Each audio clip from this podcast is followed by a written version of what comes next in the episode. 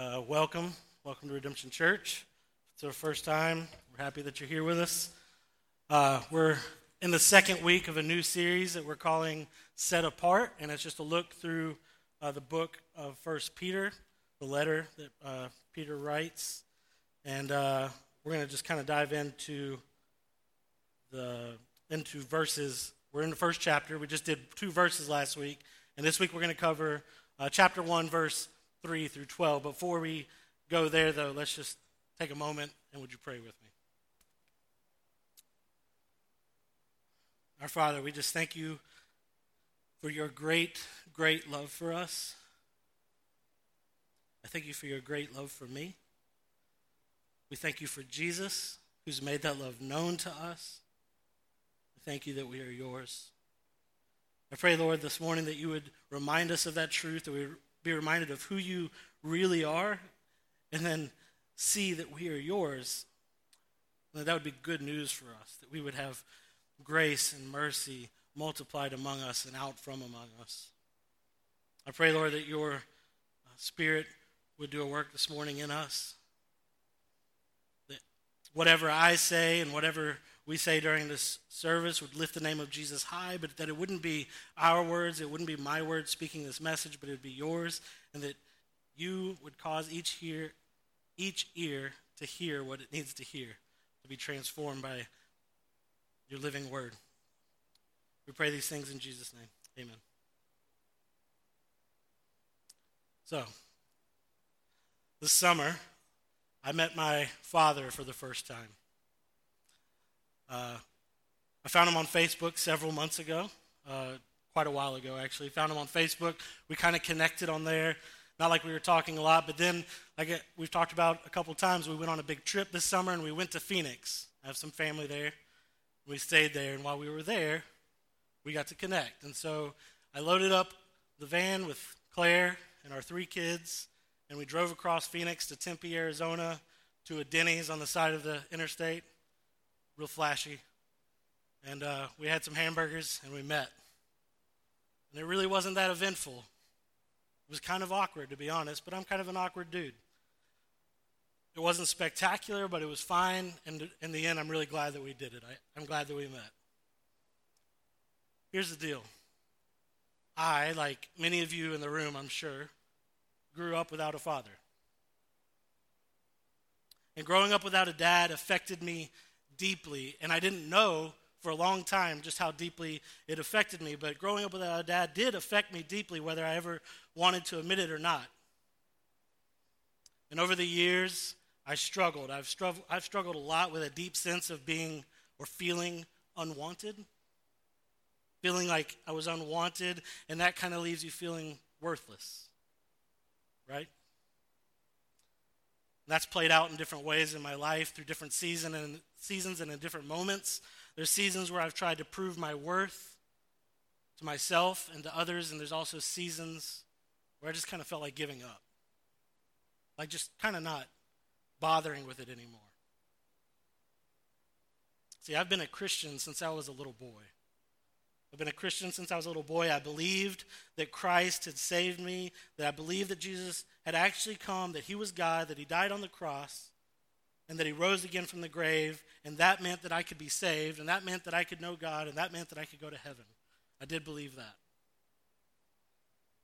But I often, it was often hard, it's often been hard to reconcile, like, the here and now that we're living in, and the mess of the moment, and the feelings that I have in the moment. It's hard to reconcile sometimes how the cross has anything to do with that, and how the gospel informs where I'm actually at. And from time to time, I still have difficulty. I still have difficult days when I begin to believe that I'm not wanted and that I'm worthless.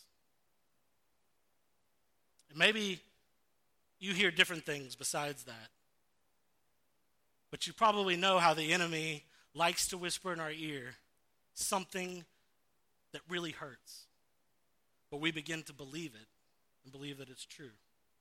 For me, it's that I'm not wanted and that I'm worthless. And I still have those days, like I said, when I begin to believe that I'm not wanted. As we take a look at First Peter this morning, I just I want us to remember as we as we go into it, I just want us to remember that Peter wasn't writing a textbook. Like, this isn't just a textbook, and we're not just about to go through, like, the doctrine of salvation. That's not what he was doing. Peter was a fisherman, right? He's not a scholar. And so he wasn't writing a textbook. He was writing a letter. Before we move further, I just remind, just want to remind us who Peter is. Do you remember Peter? Do you really remember him very well? I mean, this is a fisherman, like I said. And this is the man, I believe Reggie mentioned it last week, but this is a man who doubted Jesus, even as he was walking. He didn't mention this part, but this is a man who doubted Jesus, even as he was walking on water with Jesus, right? And then he sank. But he was also the man who was saved by the outstretched arm of Jesus in real life, in real time. And Jesus pulled him out of the water. This is the man who denied Christ three times. Peter denied Christ three times when he was taken to go to the cross. But Christ came back from the dead, right? And he redeemed and restored Peter through his death and resurrection.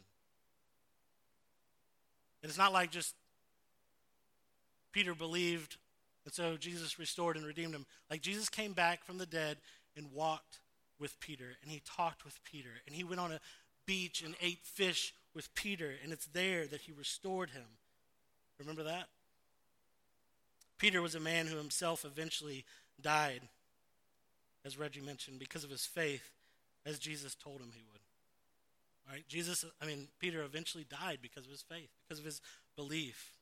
So see, Peter wrote a letter to proclaim the good news that he experienced firsthand, right? He wrote this letter to proclaim an experience that he had firsthand of who Jesus was and what the good news was, and he wrote the letter to a people who desperately needed to hear how the gospel was actually good in the moment. Not just for some distant future or, or the afterlife, but how the gospel mattered in the here and now. This is a letter to a people like myself, and probably like many of you in the room, who were piled up with doubts, who had the lies being whispered in their ears. It's to a people who are piled up with doubts, to a people who are hurting, to a people who are confused. It's a letter to Christians. It's a letter to followers of Jesus, many of whom were being persecuted physically, who even probably lost people, lost loved ones. And this letter is to people who believed in Christ as their Savior, but who were, like me, at times, having a hard time making their immediate context jive with the truth of the gospel and with the good news of Jesus Christ. So last week, in the first two verses, we saw how Peter started his letter by proclaiming the good news of their true identity, that they were elect exiles, that God had chosen them, that God was their Father, right? Chosen by God the Father to be set apart from this world and for himself. The thing's called set apart. That's what we're talking about. That they were chosen by God the Father to be set apart from this world and for himself. And as Peter moves on, he clarifies the purpose of what he's saying in this section. And he says, may, may grace and peace be multiplied to you. So the good news that Peter delivers to, to a people in the midst of their grief, in real-time grief, it's actually happening now, in the midst of their doubts, in the midst of their sufferings, in the midst of maybe beginning to buy into the lies, the good news that he delivers there isn't just that one day it'll get better. Well, that's true, one day it will get better, but that's not the only thing that's delivered here. He says, because the good news of the day, and for every day, right, is that God chose them to be his children. God chose them to be his children, and that affects every day. It's not just a ticket or a punch card to get somewhere when you die. It affects us here and now. We are God's children. And he tells them this, that they are God's people, that they are chosen by God to be his children. And my prayer for this week is that grace and peace will be multiplied to us, be multiplied to me and multiplied to you and multiplied even beyond us, as we just spend the next few moments reveling in the good news that through Christ, we're not orphans. We're not unwanted, and we aren't fatherless. God is our Father, and we are his children. We are a people for his own possession, it says in Peter two, First Peter two. And while we may be strangers in this world, maybe we feel like outsiders, We are known in God's family. We're insiders in God's family. He's our Father, and we are his children. That's the good news this morning. That's all we're really going to see. That God is our Father, we're in. We're in his family, and that he knows us and loves us. So we're going to read this. Let's read uh, First Peter one, three through twelve. It says this. Blessed be the God and Father of our Lord Jesus Christ. According to his great mercy, he has caused us to be born again to a living hope through the resurrection of Jesus Christ from the dead, to an inheritance that is imperishable, undefiled, and unfading, kept in heaven for you, who by God's power are being guarded through faith for salvation, ready to be revealed in the last time. In this you rejoice, though now for a little while, if necessary, you have been grieved by various trials, so that the tested genuineness of your faith, more precious than gold that perishes, though it is tested by fire, may be found to result in praise and glory and honor at the revelation of Jesus Christ. Though you have not seen him, you love him. Though you do not know him, now see him, you believe in him and rejoice with joy that is inexpressible and filled with glory, obtaining the outcome of your faith, the salvation of your souls.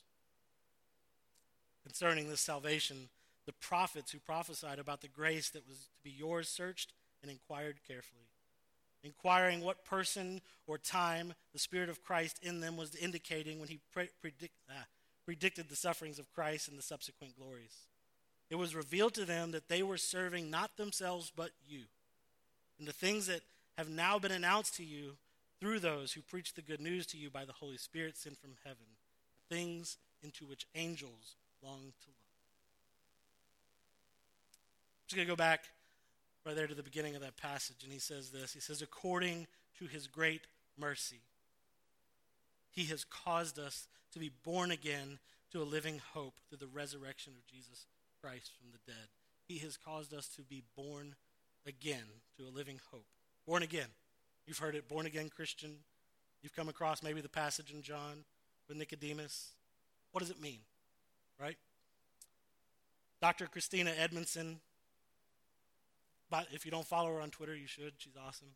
Uh, she was quoted on Twitter the other day as saying this, we are born with the need to be born again. We are born with the need to be born again. And it's true. In the Gospel of John, when Jesus is with, with Nicodemus, he tells Nicodemus that unless one is born again, they cannot see the kingdom of God. And Jesus goes on to explain that we must be born of water and the Spirit, right? We must be born of water and the Spirit. And then Peter expands on this idea of being born again even in this letter later on in this chapter. And he just says this in verse twenty-two. Having purified your souls by your obedience to the truth for sincere brotherly love, love one another earnestly from a pure heart. Since you have been born again, not of perishable seed, but of imperishable, through the living and abiding word of God. For all flesh is like grass, in all its glory like the flowers of grass. The grass withers and the flower falls, but the word of the Lord remains forever. Here's the deal, born again. See, because of sin, which we're born into in our flesh, our flesh is cursed to death, right? The wages of sin is death. There's nothing truly alive in us. We're born with a need to be born again. But because Jesus rose from the grave, because God made flesh, came, and he conquered the death that satisfied our debt. He paid the wages of sin, which is death, and he made a way for us to come to life also. So being born in the Spirit, that is the awakening of our spirit to a life that is eternal, we have life imperishable, undefiled, and unfading. We can experience life for the first time and forever. And we can see things in a whole new way. But there's something more than just unpacking what that means, like what born again means. There's something more in that language that I really want us to see this morning. It's the good news that I got from the text this week that like really spoke to my heart. There's something more to this language of born, being born again that I really want us to see. When a baby is born, it's born from and to parents, right? When a baby is born, it's born from and to parents. It takes a father and a mother to make a baby, right? And when you're born in the Spirit, you're born from and to God, your Father. When you're born in the flesh, you're born to your earthly parents. When you're born in the spirit, you're you're born to God, your Father. Our parents here are like grass. They wither, they fall. We all wither and fall in our flesh. But by being born of God, you have actually become his child. And he never withers and fails. He remains forever. God is eternal. God remains forever. And you are his kid. You are his child. That's the good news this morning. I think I'd be remiss if I didn't note that in no way are you or I, those of us who believe, in no way are you his child by accident or by your own doing. I mean, already, already we've seen this in the, in the language of being chosen by God and that God caused them to be born again. Not only are you his, but he wants you no matter what, right? He chose you. He chose you, so he knows who you are. Jesus paid the ultimate price so that you could be born again, so that you could be born as a child of God. And the Psalms say this, just check it out. The Psalms say that you were knitted together in your mother's womb. So God made you, he knows who you are, he made you who you are, and he chose you before the foundations of the earth, and he caused you to be born again. He knows who you are because he made you that, the way you are, and he loves you, and he came after you, and he made you his child. It's nothing you did. It's nothing you couldn't could do. It's nothing you did wrong that would make you not, or it's nothing that you could do to earn it. And it's not by accident, right? He made you to be his. He made you the way you are, and he chose you. And he loves you with love that is perfect, it's never ceasing, and it never fails. Let's continue in verse six through seven. And he says, "In this you rejoice." In this you rejoice, that is, that he has had mercy on you, that he loves you, and that you are a child of God. In that you rejoice, though now for a little while, if necessary, you've been grieved by various trials, so that the tested genuineness of your faith, more precious than gold that perishes though it's tested by fire, may be found to result in praise and glory and honor at the revelation of Jesus Christ. As I read over this several times in preparation, I just couldn't help but keep going back and thinking of the fiery furnace in Daniel. Are you familiar with the story? With Shadrach, Meshach, and Abednego. Shadrach, Meshach, and Abednego, at the threat of being thrown into a furnace of fire and killed, refused to bow to the gods of Nebuchadnezzar. And this is what they say in Daniel. It says, "Our God, whom we serve, is able to deliver us from the burning, fiery furnace, and he will deliver us out of your hand, O king. But if not, be it known to you, O king, that we will not serve your gods or worship the golden image that you have set up." So you know how the story goes. Okay, throws him in the fiery furnace. But when the guards look into the furnace, he not only sees the three of them, but he sees four. And they're, they're walking around, and they're untouched, they're unharmed by the fire, which is pretty astonishing. And so Nebuchadnezzar calls them back out of the fire, and they come out, and Nebuchadnezzar, in the end, blesses God, right? He blesses God, and he says that the people are to bless God. See, certainly that story already at the beginning, we're like, that's some real faith. They got some real faith, right? Certainly they went into the fire with a strong faith, with like a peace that's beyond understanding. But when they came out, I imagine their faith was even sure was surer than ever, right? But also, their faith was multiplied to others.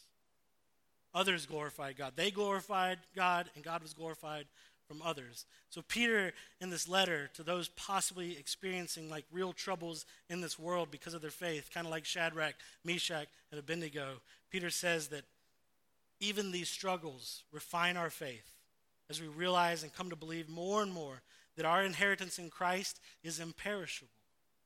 It's undefiled. It's unfading. We can see more and more clearly with kingdom eyes, right? We can become more able to distinguish the greater dangers that the greater dangers that are to our spirit and our life there over the smaller, weaker dangers of the flesh, which withers and fades anyways.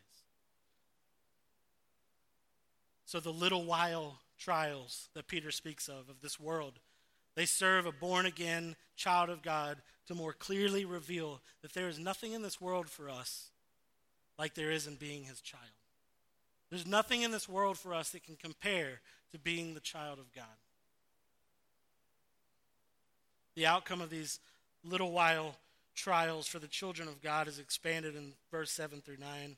It just says, so that the tested genuineness of your faith, more precious than gold that perishes, though it is tested by fire, may be found to result in praise and glory and honor at the revelation of Jesus Christ. Though you have not seen him, you love him. Though you do not now see him, you believe in him and rejoice with joy that is inexpressible and filled with glory, obtaining the outcome of your faith, the salvation of your souls. And so our faith is strengthened. Our belief is made stronger as we are able to more easily distinguish, because of the trials we go through, we're able to more easily distinguish the lies of the world that lead to nothing but death for now and into eternity. And we can distinguish those from the truth of the gospel that lead to life now and into eternity. And with a strengthened faith, we rejoice and we can glorify God who's made us alive. And the world may even take notice and hear the good news that Jesus has made a way for them to be reborn as well. It's a truly special thing, this being born again.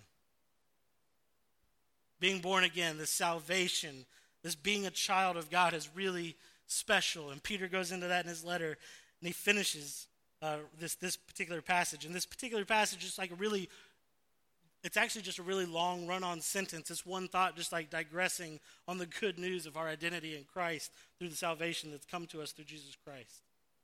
And he finishes that in verse twelve, in these verse ten through twelve, by letting his readers in on just how special salvation truly is.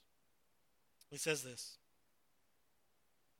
concerning this salvation, the prophets who prophesied about the grace that was to be yours searched and inquired carefully, inquiring what person or time the Spirit of Christ in them was indicating when he predicted the sufferings of Christ and the subsequent glories. It was revealed to them that they were serving not themselves but you, and things that have now been announced to you through, the, through those who preach the good news to you by the Holy Spirit sent from heaven, things into which angels long to look. Man, that is like, I don't, I, at first, for a long time, I think, I don't even get, I didn't get what that meant. But the prophets who prophesied about it, about salvation, and longed to see it, and the angels longed to get in on the good news, right? It's not that they don't know the good news. It's not that they don't know what Jesus has done. It's not that they don't glorify God for what he's done. But the prophets only had it to look forward to, not to partake in on earth. And the angels, while they may very well get it, like I said, they may know, they have not been brought into the inheritance that we have been brought into as his children. We've been made children of God. Maybe that doesn't mean a lot to us if we don't know who God is. But the prophets who knew who God was, who God is, they looked, looked forward to it and longed for it. And the angels who have not been brought into that inheritance long to look into what that's like. The other night, while I was wrestling over this passage, and for some reason this passage wore me out. I wrote this sermon like three times. But I was listening to an album by Citizens and Saints, and these lyrics just hit me like a ton of bricks, and they just let me in on the good news of our inheritance. So I'm just going to read it. It says, just want to shout it out for the world to hear it, that I'm his kid no matter what I'm feeling, and I am loved no matter what. I'm his kid no matter what I'm feeling, and I'm loved no matter what. Man, that's all I ever wanted to hear. I think that's all you have ever wanted to hear too. That I'm his kid no matter what I'm feeling. I'm loved no matter what. It's the best news I've ever heard, and nobody on earth could say it and it be as good a news as it is when it's coming from God. It's the best news I've ever heard. It's the news that I've that I've heard over and over again at a heart level, right? And time and again, that news dispels all the lies about my worth. That's the news that kicks the, the devil out of my ears, right? That stops the whispers that allows my belief to go from just like a head knowledge thing that I consent to, to a heart thing that I truly believe. That's the good news. I'm his kid no matter what I'm feeling, and I'm loved no matter what. While it's true that nothing I've ever done has made me valuable, there's nothing I've ever done that's made me worthy of being his child, right? No matter what I've done, God made me, God made you his kid. He gave his son to make me his kid. He gave Jesus to make me his child. And he gave his son to make you his child. That's unfathomable. That's an unfathomable value that he's given us.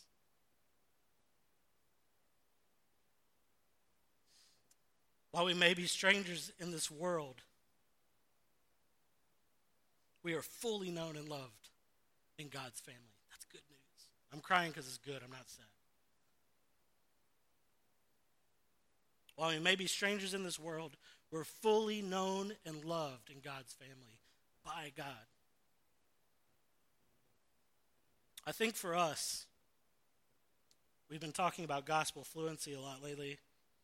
I think for us to become fluent in the language of the gospel to the point where we can see how the gospel is our salvation, not only in some like far off eternity, right? Somewhere we go after we, we're done here, but in the here and now. We have to see and know who God is. If we want to become gospel fluent, able to speak the gospel to where we actually are, then we have to know who God is. And Peter lets us in on a lot of things about the attributes and the character of God, just even in these verses. He lets us in on how God's been made known through the person of Jesus. And in this passage, I just go through just a few. In verse one, we kind of see that he's over all things. I mean, in that he controls and elects, right? And that he chose people. Two, verse two, he's Father. He's outside of time. He's all-knowing. He's Redeemer. He's a Redeemer who multiplies grace and peace to us. In verse three, he's a merciful Father. In four, he's imperishable, undefiled, and unfading. In verse five, he's powerful. He's keeper and distributor of salvation. All those things and more. And you can just go all the way through. And if you look in the bulletin, I've asked you to go through and do that. All those things and more are made known of God through Jesus Christ.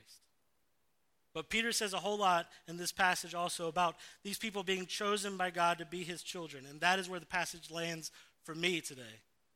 And that's where I'm just taking us. Because I have a hunch that regardless of your home life growing up, regardless of your home situation, we can all relate to the desire to have our parents love you no matter what. And many of you had great parents growing up, right? And maybe many of you experienced that growing up. And you They really loved you and they enjoyed you. And others maybe had the parents, but they always felt like they maybe had to perform. I know that that's the case for several. Some maybe didn't have a parent or didn't have parents, and you've always wanted to be wanted. And some of us maybe had people who took you in and were great parents, but it's always lingered in your heart why your biological parents weren't there. And maybe you've wondered what it'd be like to make them proud, to be wanted.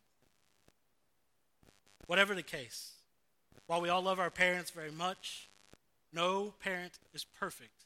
And if you're a parent, you know that's true. I know it's true for me. But in God, we have a perfect Father.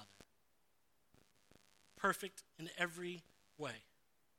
And he loves you no matter how you feel and no matter what. Your Father loves you. That's where this lands at. To be born again is to become a child of God. And he loves you perfectly, no matter how you're feeling and no matter what.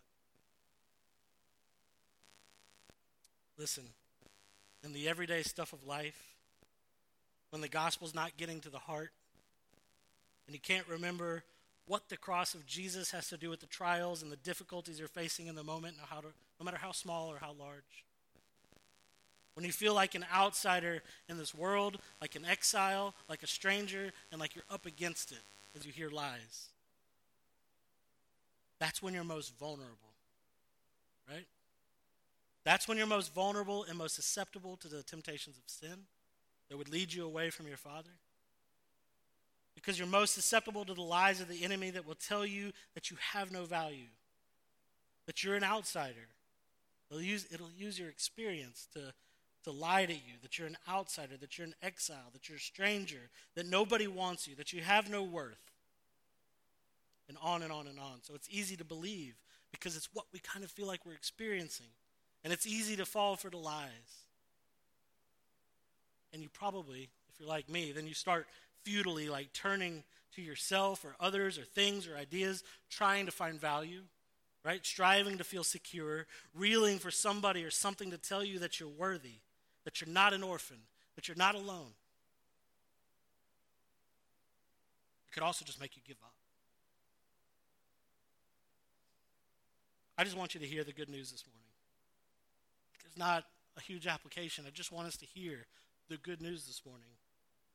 That you're his kid no matter what. You're a child of God. And while you may be a stranger in this world, because you've been set apart from the world, you've been set apart for God. So if you're a stranger in this world, it's because you are known and loved in God's family. You may be a stranger here, but you're known and loved perfectly in God's family. And Jesus made that happen. While he was already fully alive, actually Jesus is life itself and the giver of life. Still, Jesus stepped into this world and was born of flesh. That is, he took on our withering form and lived life in his body the way only God could, perfectly. And still, he was crucified and put to death. And in that happening, being put to death, he paid for your sin debt. The wages of sin is death. And Jesus, fully God, fully man, took that on. But that wasn't the end, right? He rose again. He was resurrected. And in so, he defeated death. He came back to life. He rose again and was resurrected from the grave. And he ascended to heaven to rule his kingdom. And he sent his spirit so that you could be born again. Born again. He sent his spirit to cause you to be born again and come to life with him and be a child of God. He did all that because your Father wanted you. Father, God wanted you and wants you. He loves you. He chose you. And he saved you. He set you apart from this world to be his kid. And while you may be a stranger in this world, you're known and loved in God's family. That is just good news. You have an inheritance that is sure and that is far more than any money can buy or anything else in this life can get you. You're loved perfectly by an awesome God who calls you to be his son, to be his daughter. The series is called Set Apart. And we're going to talk a good bit about what it means to be set apart from this world and be set apart for God. But I just wanted to hear up front, like this isn't just about like an assignment that he's put us on, right? It's not just being set apart because he's got something for you to do and he's put you on the job and he's given you an assignment.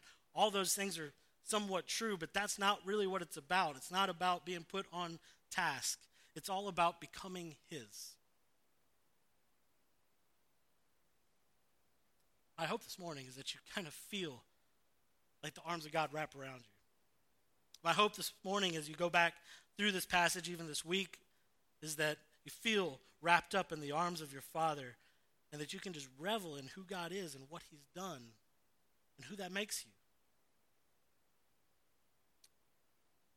My only hope for our response this morning is that you'll hear the gospel and hear that you're his, that you're God's. And yet you'll be armed to fight the temptation, to deny him, those temptations that meet us every day.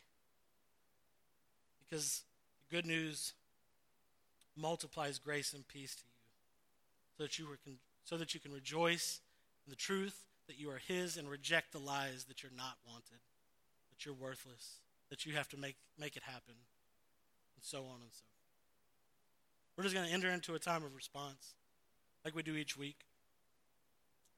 It's a time where we'll, the, the musicians will come and will lead us in worship. It's time to stand and sing and certainly glorify God and rejoice that you're his kid. You can do that. It's also a time where you can reflect. It's a time where you can pray. If you need somebody to pray with, I'd love to pray with you. You can grab me. There should be people in the back that'll pray with you also. It's a time for tithes and offerings. We have that in the back, right? It's as we respond to God and say we can trust him. He's God and he loves us and we are his children. He's not trying to hurt us. He's for us. He's not against us. And so we we can give of everything. We can give what we have. We can give through our tithes and offerings and worship also. And every week we take communion. So this is a time where we'll come down the middle. There'll be people to serve communion on either side, and you'll break off the bread, and you'll dip it in the wine or the juice. And if you're a believer, if you're a follower of Jesus, uh, we invite you to come and do that. Whether you're a member of this church or not, we just invite you to come.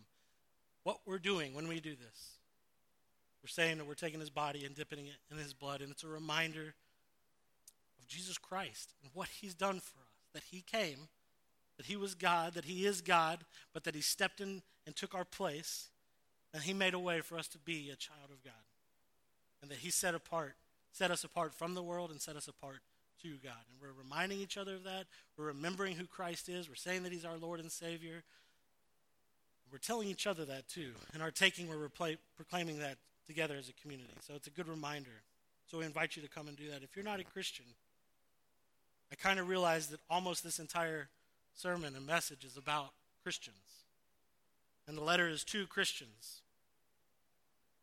But that doesn't mean that it's not for you too, because the invitation's also for you. Like he did that for you. And you can know Christ. And you can be a child of God. It's a, you don't have to do anything. It's a belief. It's following Christ. It's just turning from the lies that the world will feed you and turning towards Jesus. That's what repentance is. So we invite you to do that. We ask that you not come and take communion if you don't believe, not because we don't like you and we want you to feel like a stranger or outsider, but because you can't say that Jesus Christ is your Lord and Savior, and that would be a lie. So don't do that. But instead, hear what we're saying and proclaiming in our taking. We're, we're rejoicing that we're children of God. And we're proclaiming that to you and to one another, and you're invited in, and I'd love to talk to you more about that. Would you pray with me?